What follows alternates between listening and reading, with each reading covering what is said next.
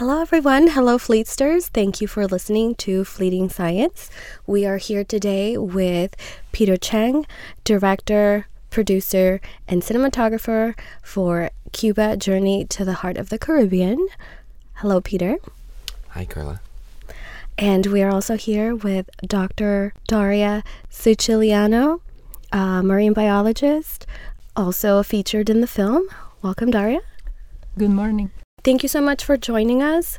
We are here to talk about this wonderful film um, that is now opening here in the Heikoff Giant Dome Theater at the Fleet Science Center. So, Peter, what made you want to do a film about such a wonderful place that is Cuba? Well, you know, many years ago I saw uh, two films that really inspired my desire to go to Cuba in the first place. One of them was ben- Buena-Vista Social Club. Good one. And uh, the other is Soy Cuba. And they both, you know, contain music and imagery that just really seduced me. Um, and, uh, you know, I finally just decided I had to go. And once I was there, I couldn't put my camera down. There's just, you know, fascinating things to see and capture around every corner. Yeah, very colorful, very vibrant um, everything yeah. around Cuba, Havana, Santiago, um, all of the cities that are in this wonderful film. I've I've also seen um, Buena-Vista Social Club. I just love the music. Um, it's one of those things where I don't know if I should stand up and dance and do my own thing or actually sit down and really watch every detail of the movie because both of the aspects of that film are just so engaging. so. Yeah, the music was definitely a huge draw for me. Um, and, you know, we, we sort of used uh, some of the, the Buena-Vista music as uh, internal temp tracks when we were cutting together trailers and sizzle reels early on to try to get um, funding and support for the project. Um, but uh, yeah, there's the, the textures and the color and the light in Cuba was just um, was amazing to me.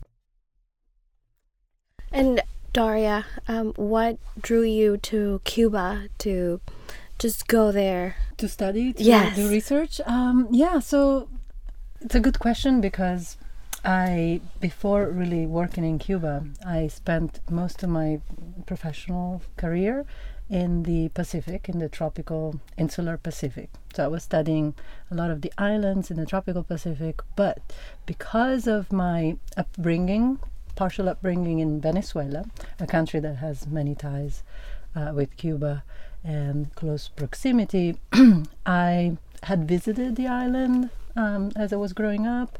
And then when I became a marine scientist, there was a very strong curiosity about finding out what was the status, what was the health of the reefs in Cuba? Because I was, you know, at that point I had moved to the United States, and you know, from the perspective of an American marine scientist, we know a lot about many other of the very much smaller islands in the Caribbean and uh, in the Eastern Atlantic, but we really don't know a lot about Cuba, there was this, it was kind of like a black box from the point of view of science. Um, and that's true not just for marine science, but for any type of science. So um, I had this personal interest just from growing up on the Caribbean. And then as a professional, as a marine scientist, I really was intrigued by, you know, we don't know anything about this island, but the indication was that because of its size, Cuba is the largest yes. island in the Caribbean, and in fact, um, it has, uh, because of its size and other factors, it has the highest biological diversity of any place in the Caribbean. So um, we knew that there was a potential, that it was very interesting from a scientific standpoint.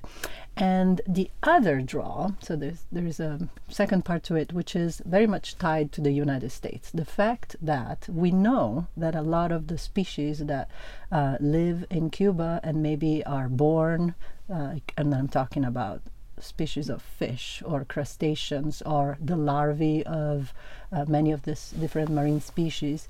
They might originate in Cuba or they might originate in southeast United States, but they have a lot of connection. There's strong, what we say in science, strong biological connectivity between the two countries, even though there's two, those are two countries that don't talk to each other. But you know, marine species don't care about that. They fro- flow freely from across the Florida uh, Straits, and um, they you know cross these political borders and they don't care about the embargo yes. so there is strong connections between our two countries and as a scientist obviously i would want to in investigate and to really understand how the marine communities and marine resources in cuba how are they managed in what uh, status health status are they um, also to better manage them from a standpoint of working from you know the U.S. and Cuba, like working together to better manage those resources.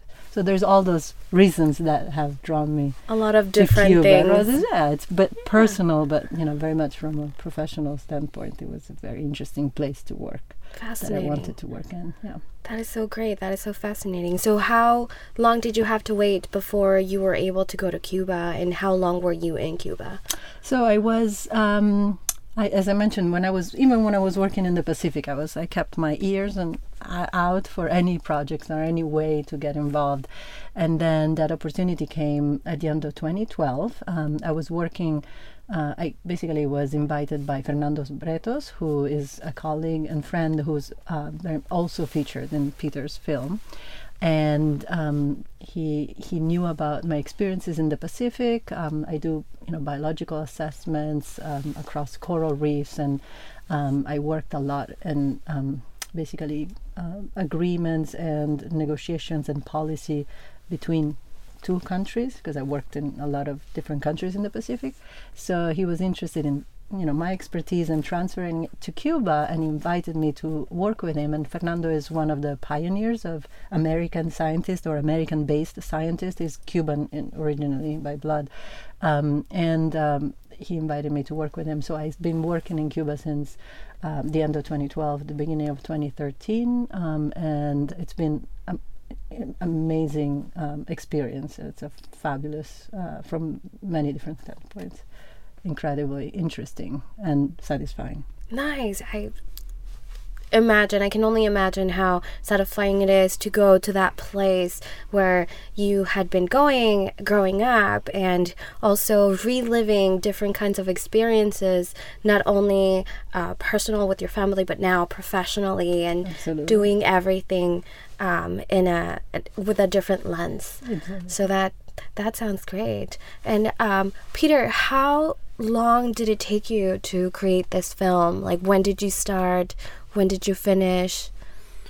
Yeah, uh, so technically it started in December 2014. Wow. Uh, when, you know, I decided to make that first trip to Cuba. And on that trip, you know, I, I just explored the island for about a month and uh, essentially scouted. You know, I was, it was taking photos and shooting video, um, just uh, taking it all in and um, shooting some time lapse as well here and there. And uh, one of the shots from that trip ended up in the the finished film. It's oh wow! It's the last shot of the film.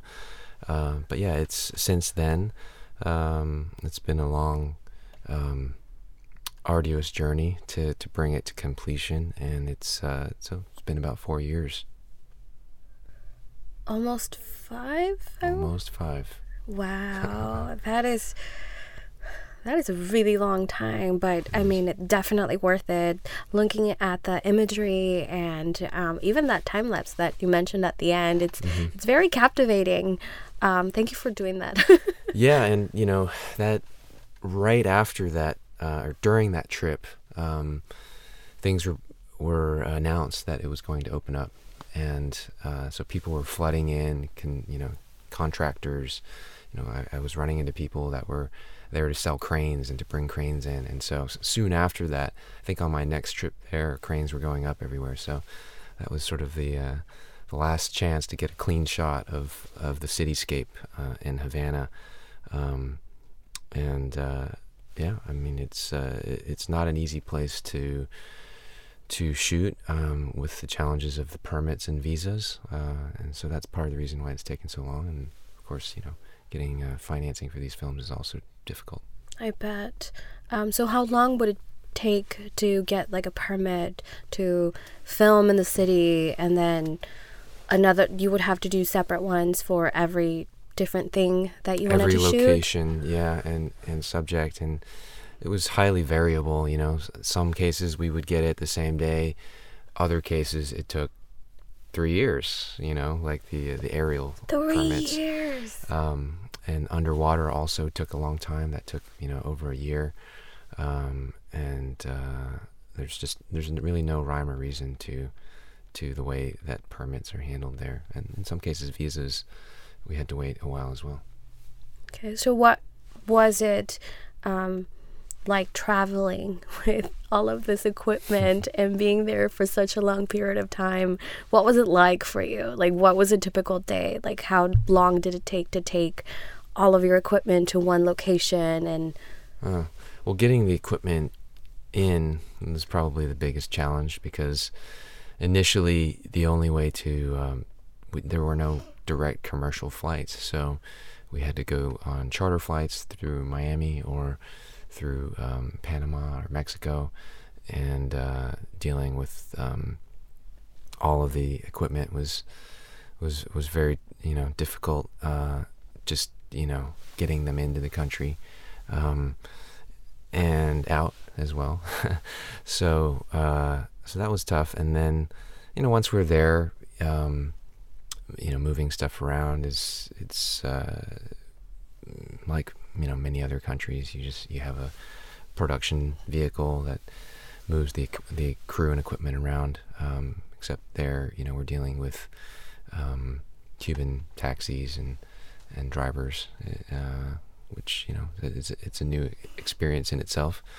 Um, but yeah, the typical day was, uh, you know, um, oftentimes we were waiting for permits, and if we uh, didn't have a permit or a set uh, schedule, then we would find something else to shoot, and sometimes that would lead us down a path to another interesting subject or a location that we were interested in, and uh, so. Um, yeah, we learned to improvise in in the uh, cubano style.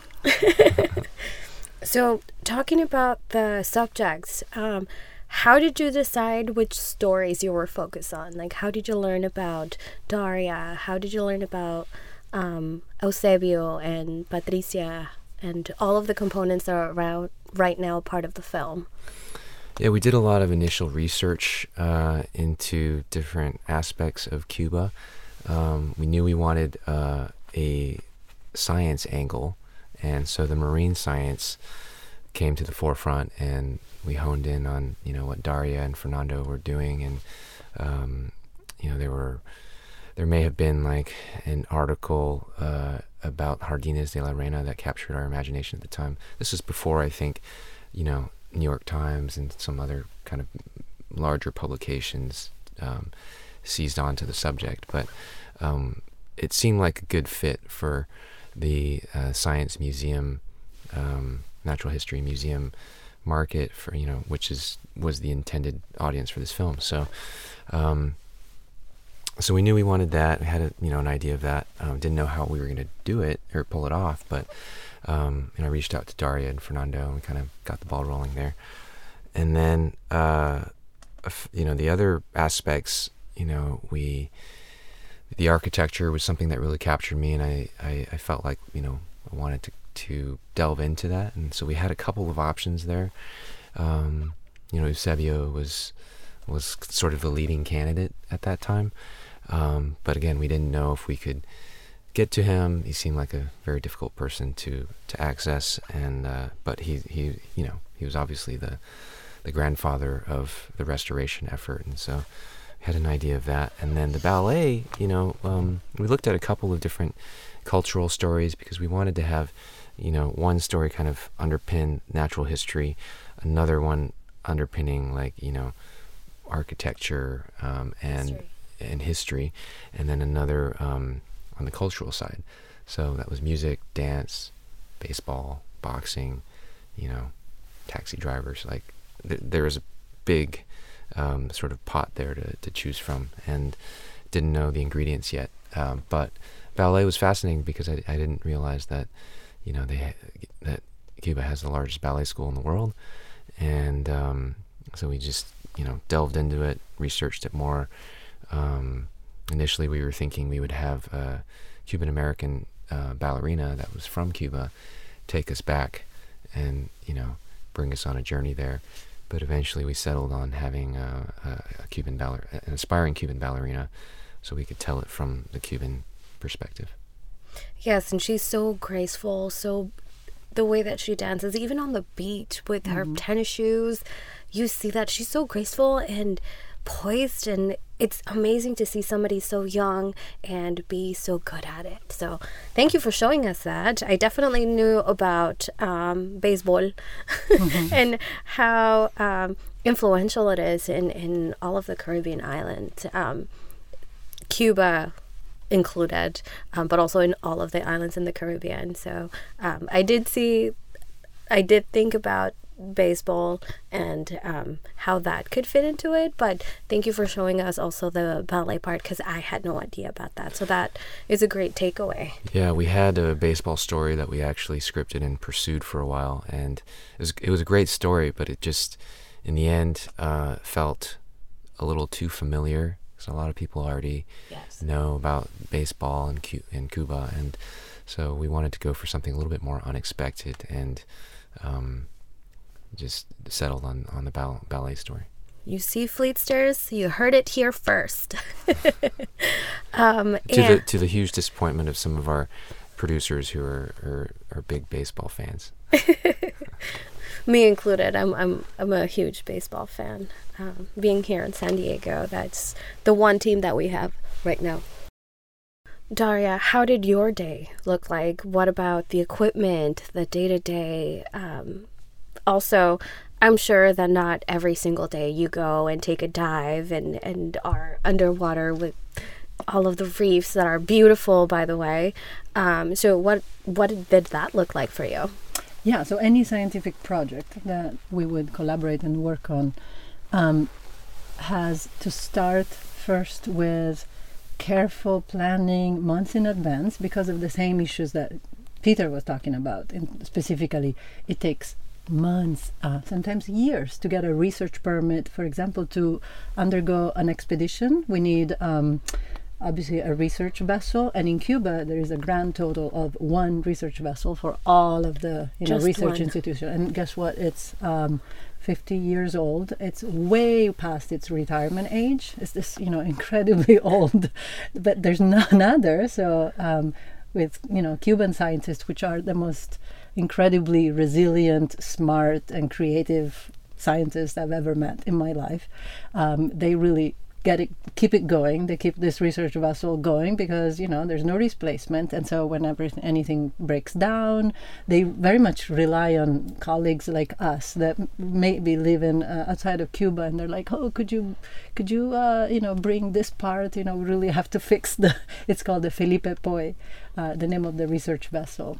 Uh, spent many days and nights on that boat and I have a lot of uh, cariño. I have a lot of affection for it, uh, even though it's a, it's a rough boat to work on because it's so old and the space is uh, a premium.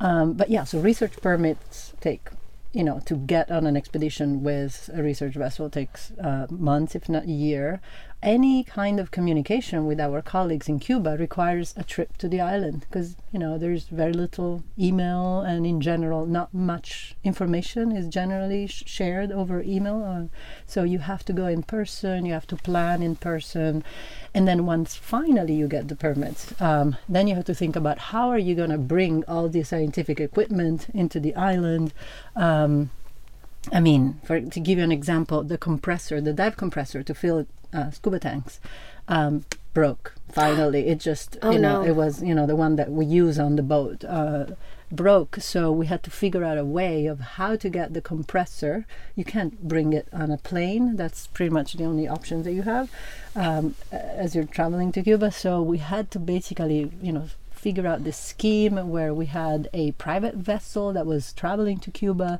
uh, you know, privately and was willing to bring the compressor uh, to Cuba. You know, it was that itself was like a long undertaking that took months of planning.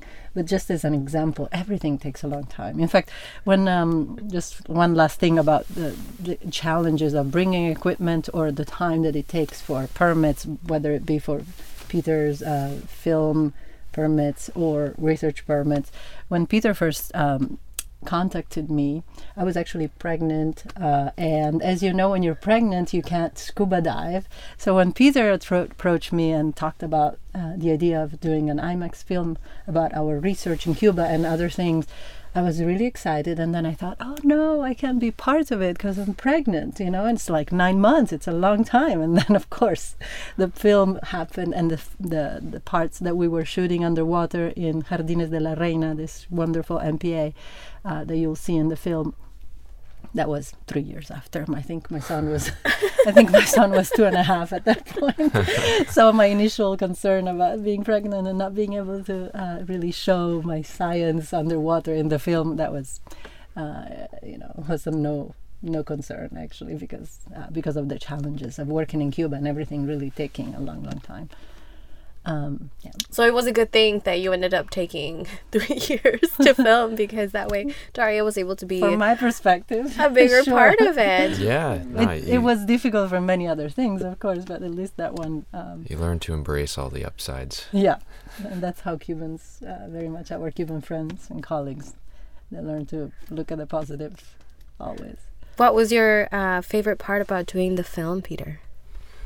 Uh, just meeting all the Cuban people and wonderful people. Um, you know, learned a lot from them in, in many ways, and just their uh, community and generosity and uh, and lively spirit. Um, uh, you know, I think you know they managed to do a lot with very little in many cases, and uh, uh, I think you know also just seeing um, the the beautiful nature of the country as well and capturing that.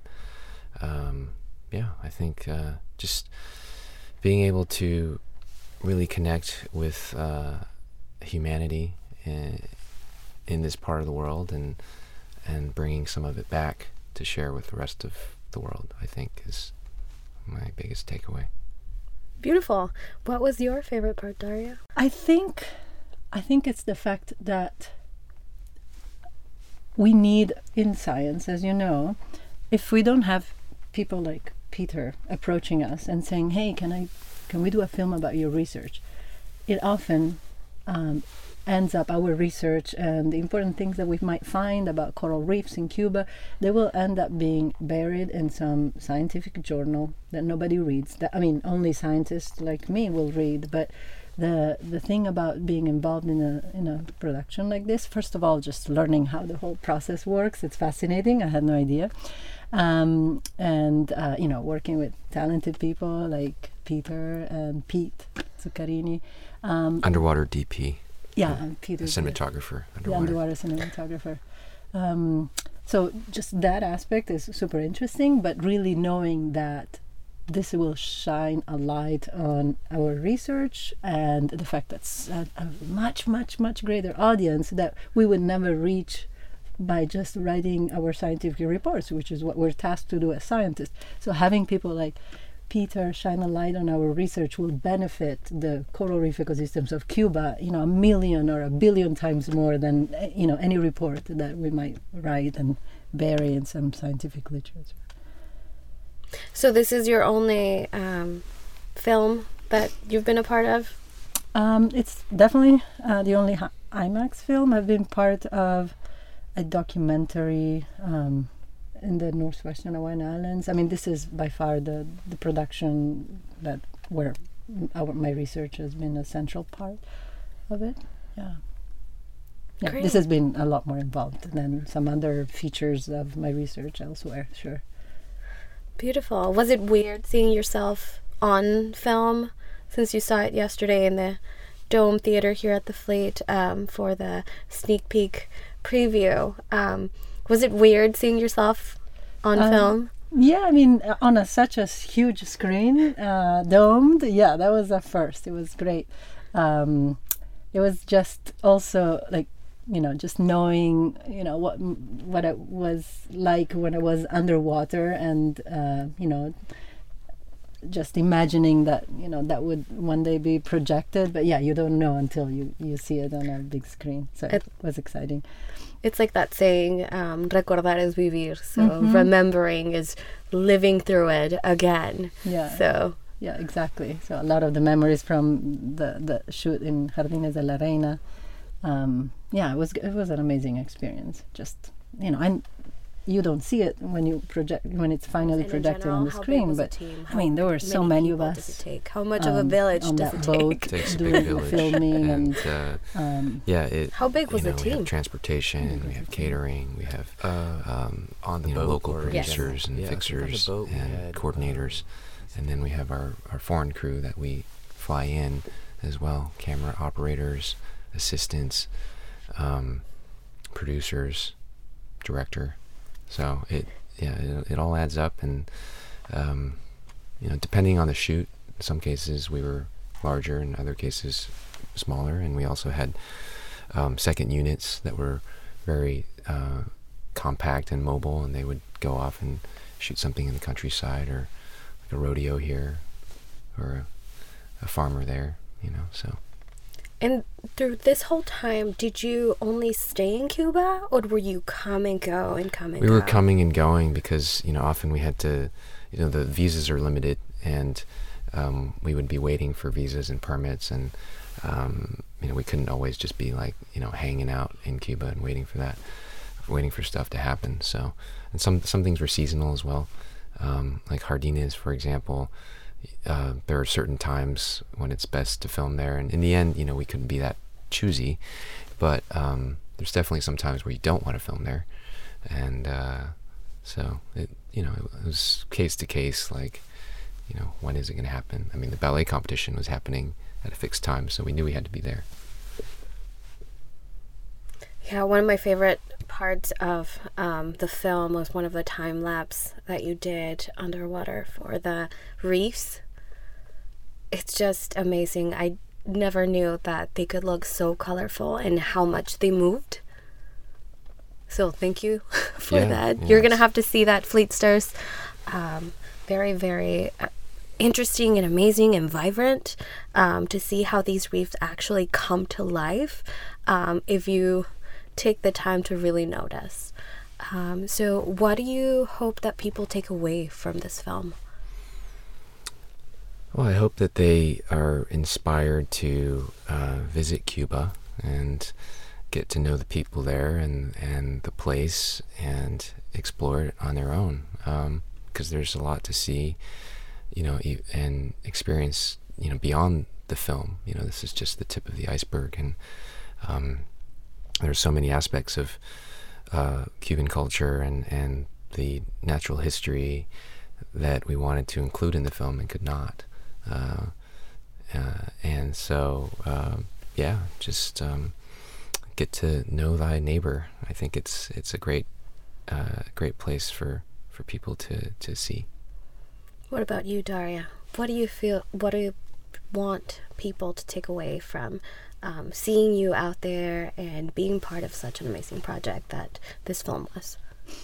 A couple of things. Similarly to what Peter said, I would love for people to just be inspired by nature and want to visit these places. And once you get to know them, you will, I know, I'm positive that you will want to contribute to protecting them and making sure that they will be there for the next generation, which right now is, you know, as as you might know, it's it's um, it's a it's a challenge. We don't know how long reefs will be around, and some scientific estimates give it a timeline of maybe 50 years if we continue, um, you know, with CO2 emissions and the changing climate and a lot of the other effects that um, really um, are degrading reefs. So on a worldwide scale. So um, yeah, we want to make sure that people see this and are inspired and really make an effort to get to know their marine environments. Certainly, if you can travel to Cuba, go visit. Um, go underwater. Don't just stay in Havana, perhaps, but just look at their amazing underwater riches.